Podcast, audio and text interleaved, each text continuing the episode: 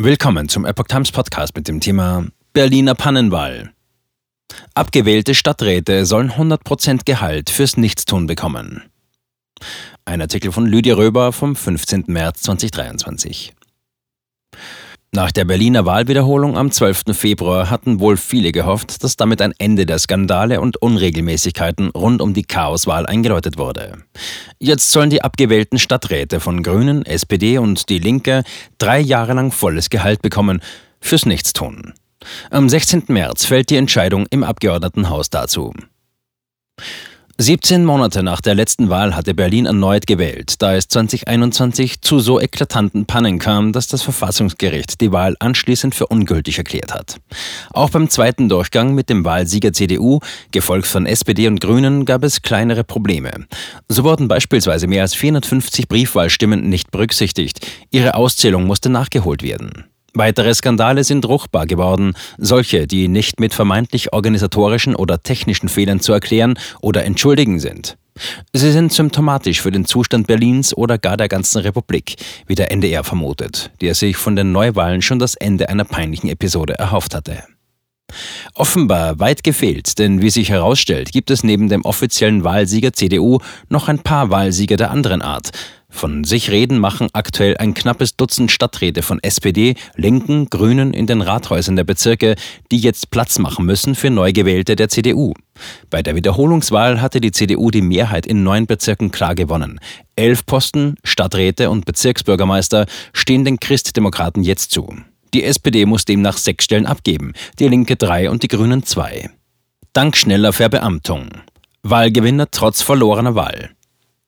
Auch wenn diese ihren Posten räumen müssen, haben die Betroffenen allerdings Glück im Unglück. Mehr noch, in gewisser Weise kann man sie sogar als Wahlgewinner bezeichnen, denn sie wurden 2021 direkt nach der Chaoswahl zu Beamten ernannt. Diese Ernennung gilt offiziell bis zum Herbst 2026, dem Ende der Legislaturperiode. Dieser wird, so ist die rechtliche Situation, durch die Wahlwiederholung nicht ausgesetzt oder gar beendet, sondern läuft weiter, wie wahrscheinlich die vollen Bezüge der Stadträte der abgewählten Parteien. Drei Jahre lang. 100% Gehalt ohne Leistung.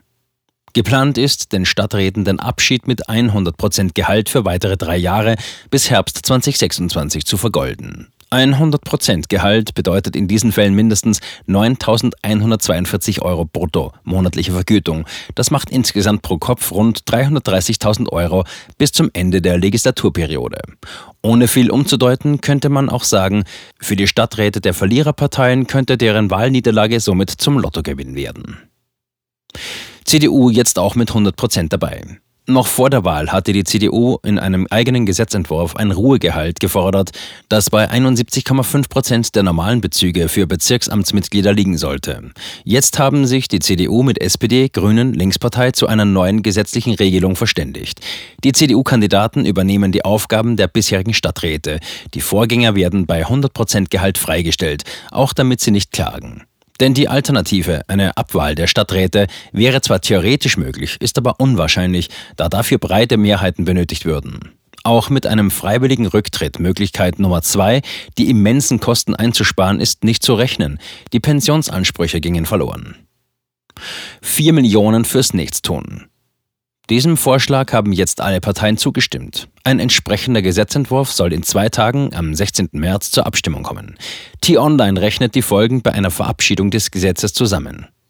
Zitat wenn der Gesetzentwurf also das Abgeordnetenhaus passiert, drohen der Stadt im günstigsten Fall Unkosten in Höhe von 100.572,12 Euro pro Monat. Die nächste Wahl für das Berliner Abgeordnetenhaus steht planmäßig im Herbst 2026 an. Zitat Ende. Das würde eine Gesamtsumme von über 4 Millionen Euro ausmachen, für die keine Leistung erbracht würde. Der Tagesspiegel rechnet zur besseren Vorstellung den Gesamtbetrag in die Berliner Währung Döner um. Zitat. Bei einem durchschnittlichen Dönerpreis in Berlin von 5,41 Euro, Stand Ende 2022, entsprechen die 4 Millionen knapp 740.000 Dönern. Für die stattliche Summe könnte man jeden Bewohner von Mitte und Friedrichshain-Kreuzberg satt machen. Zitat Ende. Erschütternde Selbstbedienungsmentalität. Satt scheint es allein die AfD zu haben. Doch vielleicht regt man sich dort auch nur auf, weil die AfD am wenigsten davon profitiert, nämlich gar nicht. Zitat. Die Pläne offenbaren eine erschütternde Selbstbedienungsmentalität aller Parteien, so AfD-Fraktionschefin Christine Brinker, 50. Und weiter, mehr als drei Jahre lang 100 Prozent ihrer jetzigen überaus großzügigen Bezüge fürs Spazierengehen zahlen zu wollen, ist nur noch dreist. Zitat Ende. Das sei, so Brinker gegenüber dem RBB, eine ungeheure Respektlosigkeit gegenüber den Steuerzahlern, die diese Exzesse nicht nur bezahlen müssen, sondern auch von einer derartigen Absicherung gegen Arbeitslosigkeit nur träumen können. Zitat Ende.